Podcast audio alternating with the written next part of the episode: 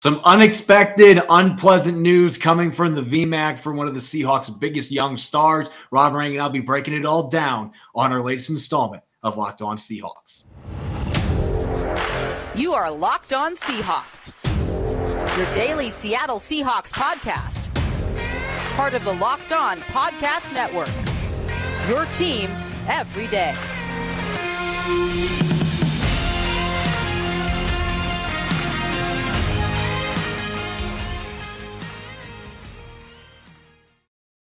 Greetings, 12. This is Corbin Smith, host of the Locked On Seahawks podcast, your daily Seahawks podcast, part of the Locked On Podcast Network, your team every day. Glad to be joined, as always, by my co host in crime, Rob Rang. And a special thanks to all the 12s out there, whether you're listening from Delaware or you're overseas in Portugal. Thanks for making Locked On Seahawks your first listen five days a week as we continue the final phase of the offseason program. We're going to be continuing to look at Seattle's incoming rookies today. It's Cameron Young, the fourth round draft pick out of Mississippi State. We'll revisit the depth chart, some more changes today along the interior defensive line for the Seahawks, and we'll be taking a close look at the competition set to play out at center. Who do the fans think is going to start in week one, and who Rob and I think is going to start in week one. Jam packed episode coming your way. So let's get to it. Now for your lead story here on our Tuesday edition of Locked On Seahawks.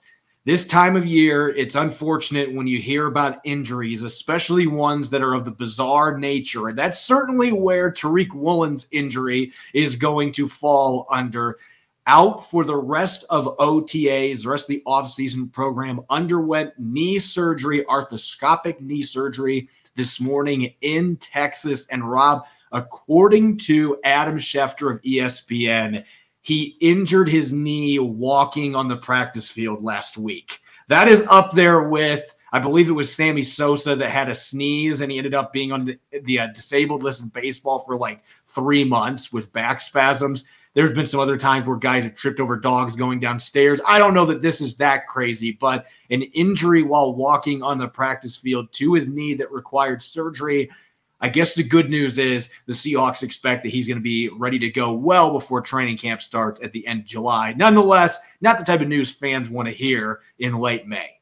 No, exactly. I, I think that uh, when, when Seahawks fans first heard that Tariq Woolen had undergone knee surgery after sustaining an injury, um, you know, during last week's uh, OTAs, I, I, think that there was a lot of, uh, you know, cardiac arrest uh, type of issues that were happening around, um, you know, the, the, Seattle Seahawks fandom area. Um, but as you said, Corbin, um, you know, th- this is a, a, very minor arthroscopic procedure, um, and uh, and so that is the grain of salt that Seahawks fans can take take from this. And also, I think that it kind of goes back to just the um, the the wise decision to go with the best player available strategy um, because I think just, this just proves what we've often talked about is that in the NFL it can stand for not for long and as as confident as the Seahawks were feeling just a couple of weeks ago about their secondary um, an injury like this can obviously ha- leave you pretty shaken pretty quickly. But again the most important thing here is that it looks like this is a relatively minor injury a relatively minor procedure and that Tariq Woolen should be good to go and back on the field for the Seahawks when training camp arrives in late July. Yeah, there's no such thing as an easy surgery or an unconcerning surgery, but this is about as unconcerning as it gets. Now, this is just me speculating based on what I've heard. Nobody that I've talked to has told me what the actual injury is, but with the timeline being four to six weeks and at most eight weeks, if everything falls into place, four to six is what I was told that sounds like something related to maybe trimming of the meniscus or something like that. That, yes, that still sounds like a significant surgery. And like I said, there's not a existing thing called a non-concerning surgery. I mean, you're going to be concerned regardless, but this is as minor as it comes for knee surgeries. And so I think fans can take a breath, take a deep breath, sigh of relief, whatever you need to do he's going to be back out there for training camp because again we're looking at a four to six week window most likely for him to recover from this whatever the surgery ended up being if it was meniscus related or if it was something else minor he's expected to be back well before the end of July. They're not going to rush him back to participate in their offseason program stuff here the next four weeks. That's not going to happen, but they're going to make sure that he's ready to go for the start of the season. He should be out there in training camp. With that being said, the Seahawks did make a roster move, bringing back veteran Artie Burns, which now looks pretty savvy. Now, I was told they were planning to bring him back before this injury happened to Tariq Woolen, just to have another veteran presence in their secondary. Never a bad thing to have too many of those kind of guys back there, especially somebody like Burns, who has played both sides at outside corner. But now that's going to be especially critical with having Devon Witherspoon getting all those reps as a rookie and Mike Jackson, Tre Brown still being pretty young players, having a veteran like Burns who has started a lot of games in the NFL back in the fold makes a lot of sense. Yeah, it absolutely made sense. I mean, it made sense even before the Woolen news, and it obviously makes that much more sense now. Um, but um, I, to me, that that is one of the things that you have to kind of uh, appreciate about the fact that the Seahawks have had good play from their, their cornerbacks. At least that's that's been uh, obviously one of Pete Carroll's great strengths, going, going all the way back in his called in his coaching career. Um, and and because you you have some a good player in Artie Burns who is available to be picked up at, at this point. So that again, it's kind of the, the relationship that Seattle has built with some of the, their formerly signed players. Um, I, I, I, to me, the most interesting thing about this Corbin is the fact that uh, obviously Woolen, um, you know, was unable to participate in the OTAs going on right now, and the fact that Mike Jackson switched over from his side to Woolen side with Witherspoon playing, uh, you know, where is expected. And so to me, what that suggests is that the Seahawks themselves don't view this as that serious of a deal. They are going to show off the versatility of the aforementioned Artie Burns as well as Mike Jackson, those veterans showing their ability to be able to play on both sides, allow Witherspoon to be able to play on that right side and uh, and have um, uh, have Tariq Woolen be able to come back and, and lock down um, in his customary position as well once he gets back from the injury. Yeah, I think that this really just benefits every other corner here for the next three or four weeks that's going to be healthy enough to play. And really, the big winner to me, just because he didn't get to do this last year, Tre Brown. We know how well he played as a rookie before he had his patellar tendon injury. And then didn't return till midway through last season and could barely get on the field because Mike Jackson was playing well on the left side. So this is going to give him an opportunity now without Tariq Woolen being out there that he can make up some of that lost time and get a lot of reps. Maybe they'll look at him in the slot some as well. But this gives him a chance to get reps. Mike Jackson can show off his versatility playing both sides and maybe Coby Bryant will play some on the outside exactly. as well. So this really does benefit the other guys. And I know some fans are going to be bummed about this, but Tariq Woolen being a Pro Bowler last year, you're going to be okay without him getting these reps right now. He's obviously still a, a, somewhat raw player, which is crazy considering how well he played last season, but you're going to be able to get him back in training camp. You're going to be able to get him up to speed. And He's a phenomenal athlete. That's going to help him shake off the rust pretty quickly. So this shouldn't be something that worries Seahawk fans, especially when you see what the player is already posting on Instagram today after the surgery. He said surgery was smooth and he appreciates the love. So again, it's an arthroscopic need to carefully work, but he should be ready for the start of training camp. And if he does miss the early stages of camp, it's not going to be a huge deal because they did bring in Artie Burns. You've got Tre Brown, Mike Jackson, and Devon Witherspoon, your number five overall pick. There's still plenty of talent out there. Even Isaiah Dunn coming back as well. That's another player that could get some snaps for them. They're going to be in good shape, and they expect they're going to get Woolen back. So don't hit the panic button at this point, Seahawks fans. Not the news you want to hear in late May, but everything's going to be okay. Reek the Freak should be back in plenty of time for training camp. Coming up next here on our Tuesday edition of Locked On Seahawks, Seattle waited till the fourth round to get a defensive tackle, but they're bullish on their new nose tackle, Cameron Young. We're going to talk about why, looking at his strengths, some of the weaknesses he needs to work on coming into the NFL, and revisiting the depth chart in the interior defensive line. We'll get to those here in a moment on our Tuesday edition of Locked On Seahawks. This episode is brought your way by FanDuel. Make a fast break to FanDuel during the NBA playoffs because right now, new customers can get a no sweat first bet up to $1,000. That's $1,000 back in bonus bets if your first bet doesn't win. Just download the FanDuel Sportsbook app. It's safe, secure, and super easy to use. And then you can bet on everything from the money line to points scored and three pointers drained. I'm a huge fan of player prop parlays. You can make bets such as Jimmy Butler to score 20 points at negative 1100. That tells you how good he's been playing in the playoffs with those kind of odds. Plus, FanDuel even lets you combine your bets for a chance at a bigger payout with a same game parlay. There's no better place to bet on all the playoff action than America's number one sportsbook. Visit fanduel.com slash locked on and get a no sweat first bet up to $1,000. That's fanduel.com slash locked on. FanDuel, official sports betting partner of the NBA. You're listening to the Tuesday edition of Locked On Seahawks. I'm your host, Corbin Smith. Glad to be joined as always by my co host in crime, Rob Rang. And a special thanks to all the 12s out there for making Locked On Seahawks your first listen five days a week. For our everydayers out there, I'll be teaming up with Dallas Cooper tomorrow. We're going to dish out our first 53 man roster projections of the spring offense, defense, special teams. First three in, last three out. It's going to be a lot of fun. We're looking forward to that show. You won't want to miss it. The Seahawks waited till the fourth round to upgrade their interior defensive line. That caught a lot of fans and media experts off guard. Rob raising his hand as well.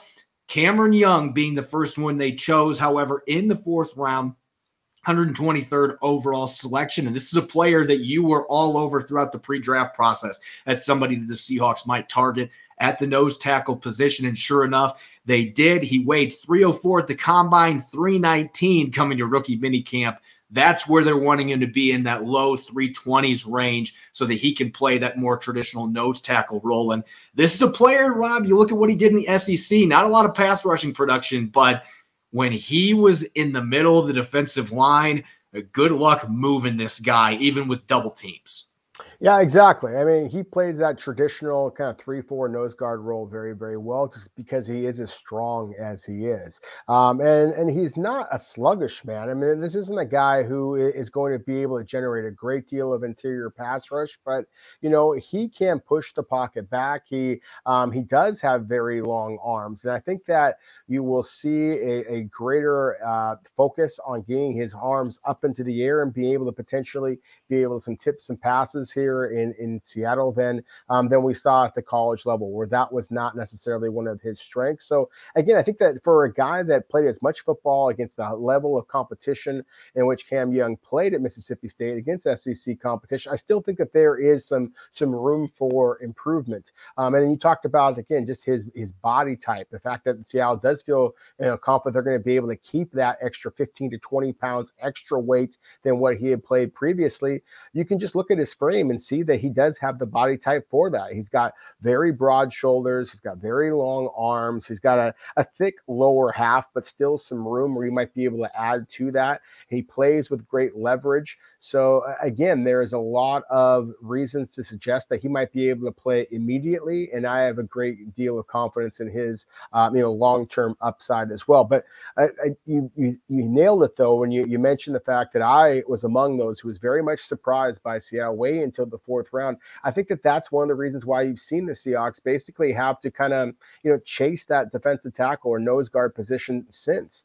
And once the Seahawks made the decision not to make that a little bit more of a priority that's why we've seen so many free agents after the draft. Um, veterans as well as uh, you know young players uh, that have been signed because Seattle is trying to uh, you know fill in that big gaping hole in the middle.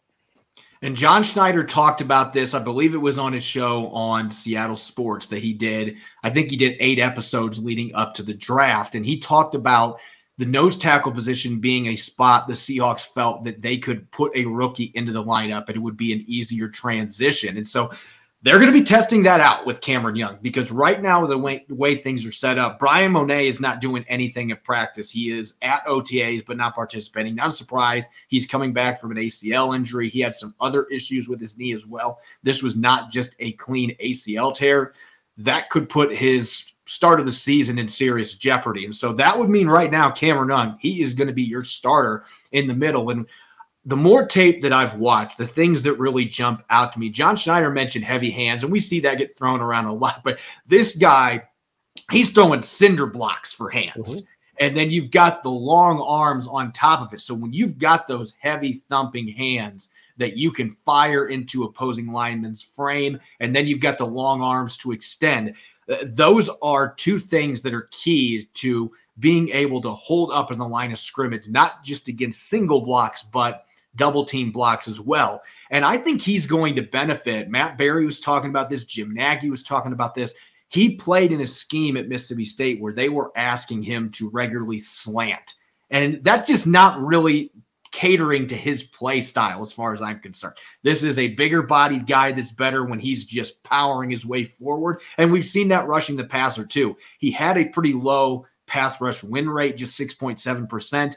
But I do think it'll be a little bit better if he's in a scheme where he's allowed to bull rush more. He's not as focused on those slants as what Mississippi State was doing. I think that's going to help him in the run game too, because at least based on what I've seen on the film, he's at his best when he's able to set that heavy anchor and he's able to really disrupt the middle by stuffing up space. He could make some plays on ball carriers as well, maybe a few more missed tackles than you would like, but this is the guy that had some productivity in the run game, aside from just opening things up for defenders behind him. He made some tackles, he made some plays in the backfield. And so uh, this is a player that I see a lot of those prerequisite tools that you are looking for at the nose tackle position. The biggest question marks are going to be how quickly does he adapt to playing against NFL competition, NFL power? That's another step up there. And are you going to get anything in the pass rushing department from him? Because for the most part, that was a non factor at Mississippi State. But as I said, right now, uh, this is his starting job to lose with Bryan Mone being out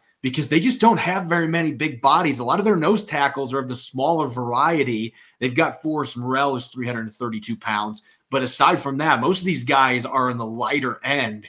So this is a prime opportunity for him to come in as a fourth round pick and not only play a lot, but start games in Seattle's 3 4 defense. Yeah, I, I, I kind of mentioned this a moment ago, Corbin, that, you know, Seattle's throwing some bodies in there. And I'm kind of curious to see how this, uh, you know, kind of filters out. Um, you know, one of the, the nose guards that I was excited about, Robert Cooper, was released today when, when Seattle uh, signed the cornerback Artie Burns, as we talked about before. But, you know, Latrell Bumphus from, from Tennessee, um, Austin Faoliu uh, from Oregon, and, and just uh, here recently with the Seattle Sea Dragons as well. Um, though they have some girth to them. And you mentioned Forrest Merrill, uh, Morrell, or I'm not sure if it's Merrill or Morrell. I apologize, but I just know this is a big, big man. I actually got a chance to see him. Um, you know, I went down to LA and watched the Chargers uh, training camp last summer. Uh, th- this is a big man and he's powerful. I remember his college tape as well. And, and so he is that again, again, another kind of traditional three, four nose guard. And while I'm as excited about Cam Young as anybody, as you mentioned, I mean, he was a guy that I kind of locked in on as I thought that he would make an awful lot of sense for any club, Seahawks or otherwise, that were looking for a run stuffer in the middle rounds. You know, you know, I've locked in on guys like that in the past, Leki Fotu being one of them, uh, Greg Gaines being another one in the past years of guys I just thought, hey, these are good physical football players that make some sense the same thing here with Merrill. Um, this is a good football player. This is a big physical sucker. So if, if that's what Seattle needs, if, if, they decide that they are looking for that, just that traditional nose guard, and they're going to complement him with a bit of a more of a pass rushing type. Maybe it's a Jonah Tavai. Maybe it's uh, bringing Dre'Mont Jones in inside more. Maybe it's Myles Adams. Whatever Seattle decides to do, if they're looking for a run stuffer, Big Forrest absolutely can clog up the middle as well. And I liked what I saw from him a couple years ago. I was able to go back and watch. He played in a couple games for the Chargers and made a few tackles. Last year, he was injured, didn't play any snaps. So, uh, this is a guy that has shown some things in the NFL. Very brief stints, obviously. He's not played a lot of snaps, but he is one I'm intrigued by. But I do think it's fascinating when you look at this defensive line depth chart. It does seem like Seattle is going a little different direction at the nose tackle position because you mentioned Bumphus from Tennessee, a former tight end. He started his college career as a tight end and moved to defensive tackle. They're listing him at 280 pounds on their roster as a nose tackle. Jonah Tavai is 5'10, 283 pounds. Faoliu is under 300 pounds. So none of those guys are that big bodied, girthy nose tackle that we have seen the Seahawks employ with Al Woods and Bryan Mone and some of those guys. I mean, even Poona Ford is much bigger than those three names that I just mentioned. And so aside from Young and Merrill, there's not a lot of that girth in the middle, that mass that we've typically seen. So that may mean that we're going to see some schematic shifts in terms of how they're using the nose tackle position, or it could just be an instance where they are trying to find a guy like maybe a Tavai that can be a situational nose that his quickness and his pass rushing ability can be an asset for this defense. And they do a bit more mixing and matching. Maybe this becomes a nose tackle by committee type situation. So I'm fascinated. I'll just say that I'm fascinated because this is not normally what we see the last couple years. Seattle's usually got four or five 320 plus pound guys competing at this spot. This year, they've got two players of that size, and the rest are under 300 pounds for the most part. And so maybe a little bit different style of body to fit maybe some minor scheme changes the Seahawks are going to be making. And so, again, I'm fascinated to see what ends up happening there especially when the pads come out. We will have a little better idea. And maybe they'll still make some additions there as well.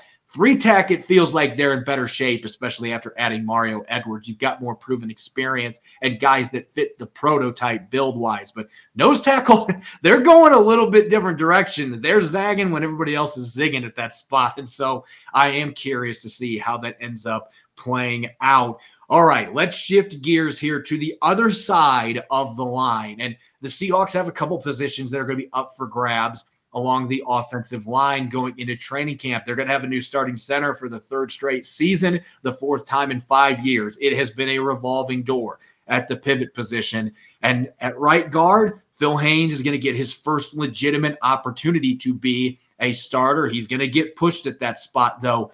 Let's start with our way too early predictions here at the center position. Rob, before you and I weigh in, we got to let the 12 speak. And man, what a vote we had on this topic. Who is going to start in week one for the Seahawks on Twitter and YouTube? Looking at the results, we had almost a thousand votes today from you, our diehard listeners. 63.5% of you said Olu Oluwatimi, the fifth round pick out of Michigan, will be starting against the Rams in week one.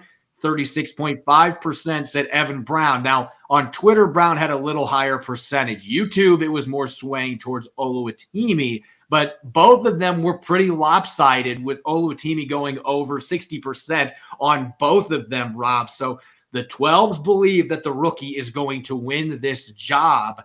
So let's talk about why Oluwatimi's got a great opportunity to win this starting job because you don't see fifth round picks come in often and win starting jobs but you also don't see fifth round picks come in with Rimington Awards and Outland Awards either. You took the words right out of my mouth there, buddy. You don't see very many fifth round picks who were, you know, four year starters um, and were finalists for the Rimington Award um, at a different program and then transferred there as a, you know, as a senior um, to Michigan, where not only did he wind up winning that award, of course, but Michigan won the, the Joe Moore Award as the best offensive line in all of football and, you know, wound up uh, playing, going to the playoff and all of that kind of stuff. And so I, think that the biggest thing with Oluwatimi and why that he does not have the disadvantage that a lot of rookies do is, of course, that Evan Brown is new to Seattle as well. Uh, and so there is not that incumbent with that head start that you normally see. I mean, maybe Joey Hunt, and obviously there's going to be some familiarity there, but, um, you know, he just doesn't have the, the size that I think that Seattle would prefer. Otherwise, I think that he would have had more opportunities previously.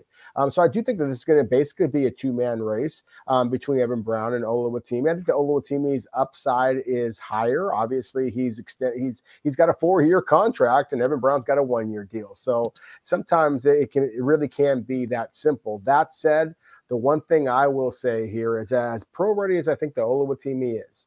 I'm still going to come back to the fact that when the NFL season actually begins, regular season, the Seattle Seahawks are going to start off facing against Aaron Donald. And you ask yourself this question: Do you want an NFL rookie out there, um, you know, at that position? And, and, so that's why I think that when it's all said and done, I still think that Oluwatimi is the better football player. I think he's going to prove that out. But if I'm going to mix my sports analogies here for a moment, Corbin. You know, in baseball, if they, they say that the tie goes to the runner, well, in football, in this case, for me at least, the tie would go to the veteran. Oluwatimi doesn't have to win this job for my in my uh, opinion, if he's going to be the starter on opening day, he's got to seize the job. It's got to be dominant from the get go, in my opinion. Otherwise, I think you go with the veteran, and then if that something struggles, if there's any kind of issues with Evan Brown, the Oluwatimi comes back and you give him the job as the year goes on. And it's and you view like that as like progress rather than the opposite. If you start with Oluwatimi and he struggles a little bit and you have to bring in the veteran to kind of save him, then I think that that can kind of get into the mindset of a young player, even one as pro ready, as polished, as mentally strong as Oluwatimi has proven himself to be. I kind of dove into this pond a little bit on our bonus episode that I did yesterday. But this is such an intriguing competition because a lot of times when you see a rookie coming in along the offensive line going against a veteran that was signed in free agency, a lot of times it's a 30, 31, 32 year old veteran that's on a one year deal. That's usually what happens. But in this case, you've got a 26 year old Evan Brown who is probably like Oluwatimi in the sense that it feels like there's still some untapped potential there. I mean, he started 24 games the last two years, but he's only had one year that he's been a full time starter at center. And oh, by the way, stepping in for Frank Ragnow, he gave up eight pressures and a sack in 2021. He was fantastic in pass protection. Now, he did not have that same success at right guard last year for the Lions. And sometimes it's as simple as a player just is meant to play one position and sliding over. He just didn't look comfortable there necessarily. But you watch the film, he had one start at center last season. No pressures allowed against the commanders, who, oh, by the way, have a pretty darn good interior defensive line. And so I think that does give him an advantage here in the sense that he is still an ascending player. You don't see that very often where you bring in a veteran a one year deal, but he's only 26. And so there's still the opportunity that if everything clicks, he might still be your long term starter. He's got that kind of a situation in front of him. At the same time, he's got a one year deal. If he plays great, the Seahawks might be like, you know what? We don't want to pay you what other teams might be willing to pay you. And you mentioned the four years on a rookie contract, a fifth round rookie contract. Oh, Oluwatimi is going to be very affordable for the next four years. And so that is something that really plays into his favor. And I know, as you mentioned with Aaron Donald, being in week one. That that is the worst case scenario to throw a rookie into the fire. And I would agree with you 99% of the time. I'm not going to agree with you on this one, though, because I just think Oluwatimi, there's never going to be a center coming into the league. I'm just saying this right now, statistic wise and film wise. He might not be the most talented center that you're going to see. If he was, he would have been drafted earlier, but I think he's much better than a fifth round pick anyway. This is a guy that had 3,500 plus snaps in college football. He played in an air raid and a pro style, was equally dominant in both of them. If there is a rookie that can come in week one, and let's face it, there's not a center in the league that can dominate Aaron Donald. You're going to get beat by him. So, yeah. but if there's a guy that you can throw into the fire in week one as a rookie in that type of a situation that at least can give you a fighting chance and you know the effort's going to be there you know he's going to have his line mates ready with line calls and stuff that it's going to be Oluwatimi. So I, really think this is going to be a back and forth battle, though. I have Oluwatimi starting week one, but I, I could see this one really going either way. This truly is a roll of the dice because I do like Evan Brown a lot as well.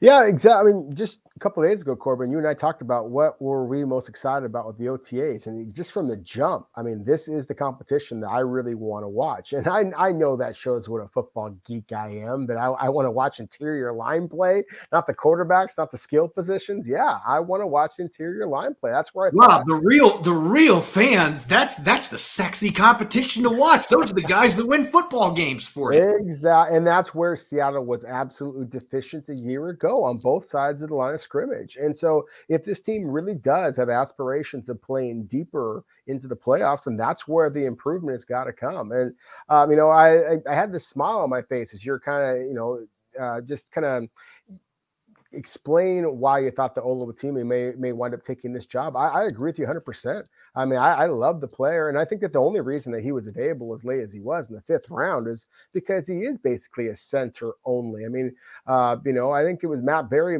perhaps Jim Nagy as well, but I know that Matt Berry mentioned this uh, uh when he joined us. That um, again is that position only um, that uh, whereas some of the other centers in this class did have a little bit of positional versatility. And, and I'll say this I mean, the center I really thought that would make a lot of sense for the Seahawks was Joe Tippmann from Wisconsin. But Tippmann, as a redshirt sophomore, only had those two years of starting experience. I would have been less comfortable with a player of that inexperience, especially when coming off an injury like Tippmann was, um, or Tippmann is, than Oluwatimi. So, uh, and John Michael Schmitz, eh, he's got that positional versatility. That's one of the reasons why his stock was a little bit higher and he wound up obviously getting drafted much, much earlier. So I do love Oluwatimi. I, I do think that this is going to wind up being a heck of a selection for the Seahawks. I just want to see him again sees that job um, throughout training camp. And I, am fascinated to see how it goes because I think that Evan Brown, as well as Joey Hunt, again, I'm to mention him again. I think that this is going to be a real fun competition. I think all three of them have the mental ability to be able to pull this off. Hunt, I think, is a little bit of the underdog, obviously, at his size, but still. Uh, I when you talk about the uh, experience and the familiarity with the offense, he is the one guy that does have that advantage, and he's obviously on Seattle's roster for a reason. They see something. Yeah, I'm not going to throw Joey Hunt into this competition. And I know Pete Carroll has talked about him, and it's not anything against the player, but he is not going to be starting for this team next year. He probably isn't going to be on the 53 man roster. Now, maybe they keep him around on the practice squad because teams now can have veterans on there. He's too small. That That's just the gist of it. He's not a good enough athlete to compensate for that either. And there's a reason he's bounced around off practice squads. And again, this is no disrespect to him because he's been in the league for quite some time. He's lasted a lot longer than most people thought he was going to. He started some games in the NFL, but this is a two horse race between two players in Brown and Oluwatimi, who, quite frankly, from a strength standpoint, in terms of skill set, I see a lot of similarities in their game. I don't think either one of them are necessarily maulers, but they can both drive guys off the line of scrimmage. They play with physicality. They set a firm anchor. They're not guys that are going to get bull rushed very easy. They both have had some issues at different levels with playing outside of a phone booth whenever they have to deal with athletic pass rusher. I mean, there's a lot of similarities between these two guys that I think if all is even, that that four-year rookie contract and the fact you're talking about a kid that – was the Rimington Award winner, the Outland Award winner. I, I, just see this playing out similar to what it was like last year at the right tackle position. Although Curhan, I think we felt like Lucas was going to win that job more so. It has a similar flavor, and then I could see Brown opening training camp and then eventually Oluwatimi seizing that job for him. We'll see what ends up happening as the offseason program progresses, but that's where I stand right now. I think Oluwatimi is going to be starting in week one. I wouldn't be shocked if Brown ended up holding on to the job because of what I've seen on film, but I just feel like this is Oluwatimi's job to lose. Go out, get it done. You already are making line calls and stuff. I just I feel like it is leaning in his direction. But as I said, these two guys are such similar players, and I think that's a good thing. I think that that is valuable because you know what kind of players that Andy Dickerson wants. He's clearly identified a veteran and a rookie that both have the qualities he's looking for. Both these guys can block zone and gap schemes. They're both very heady, smart guys. So that's what's going to make it fun is this is a really even battle between a ascending 26 year old and an incoming rookie that is a very decorated fifth round pick.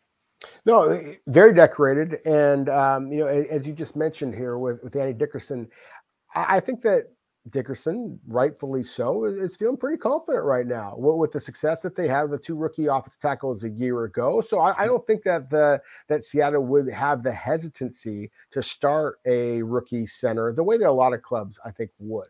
Um, so again, I think they have Oluwatimi does win the job, I, I, think that Seattle will give him that job. I, I think that there's, I, I, don't think that the that, that, Pete Carroll, as old school as he is, is Kirk Ferentz Iowa. There's, you know, we talked so much uh, in the pre-draft process about Lukas Van Ness and the fact that he didn't start because there was upperclassmen ahead of them. Clearly, with the way that the Seahawks have prioritized youth and best player plays uh, mentality since Pete Carroll has been there, that is going to be their mentality. But again, I just think, uh, you know, just a little bit of respect to of the opponent in, in, week one. I do think that Evan Brown is likely to be the starter to start the season. Um, and, and, then I wouldn't be surprised if Oluwatimi winds up wrestling that starting job away from him as the season goes on. Uh, and I do believe that he is the long term center of uh, the future for the Seahawks. We'll see what happens. We're going to have several opportunities to revisit this as we get through OTAs, mandatory mini camp, and of course, get into training camp to see where this competition is trending, which players getting the edge. Again, it's going to be a really fun competition, one that I'm already watching very closely, and it's just going to continue to heat up as we get towards July and August. As always, you can follow me on Twitter, Corbin Smith NFL. You can follow Rob at Rob Rang. Subscribe and follow Locked On Seahawks on YouTube and wherever you listen to your podcast to ensure you don't miss a single episode. Coming up tomorrow for our everydayers, we are going to be dishing out our first 53 man roster projections of the spring. Dallas Cooper and I will be looking at offense, defense, and special teams plus the last three in, first three out, making it a little bit March Madness themed here in May. Should be a fun episode. You won't want to miss it. Enjoy the rest of your Tuesday. Go Hawks.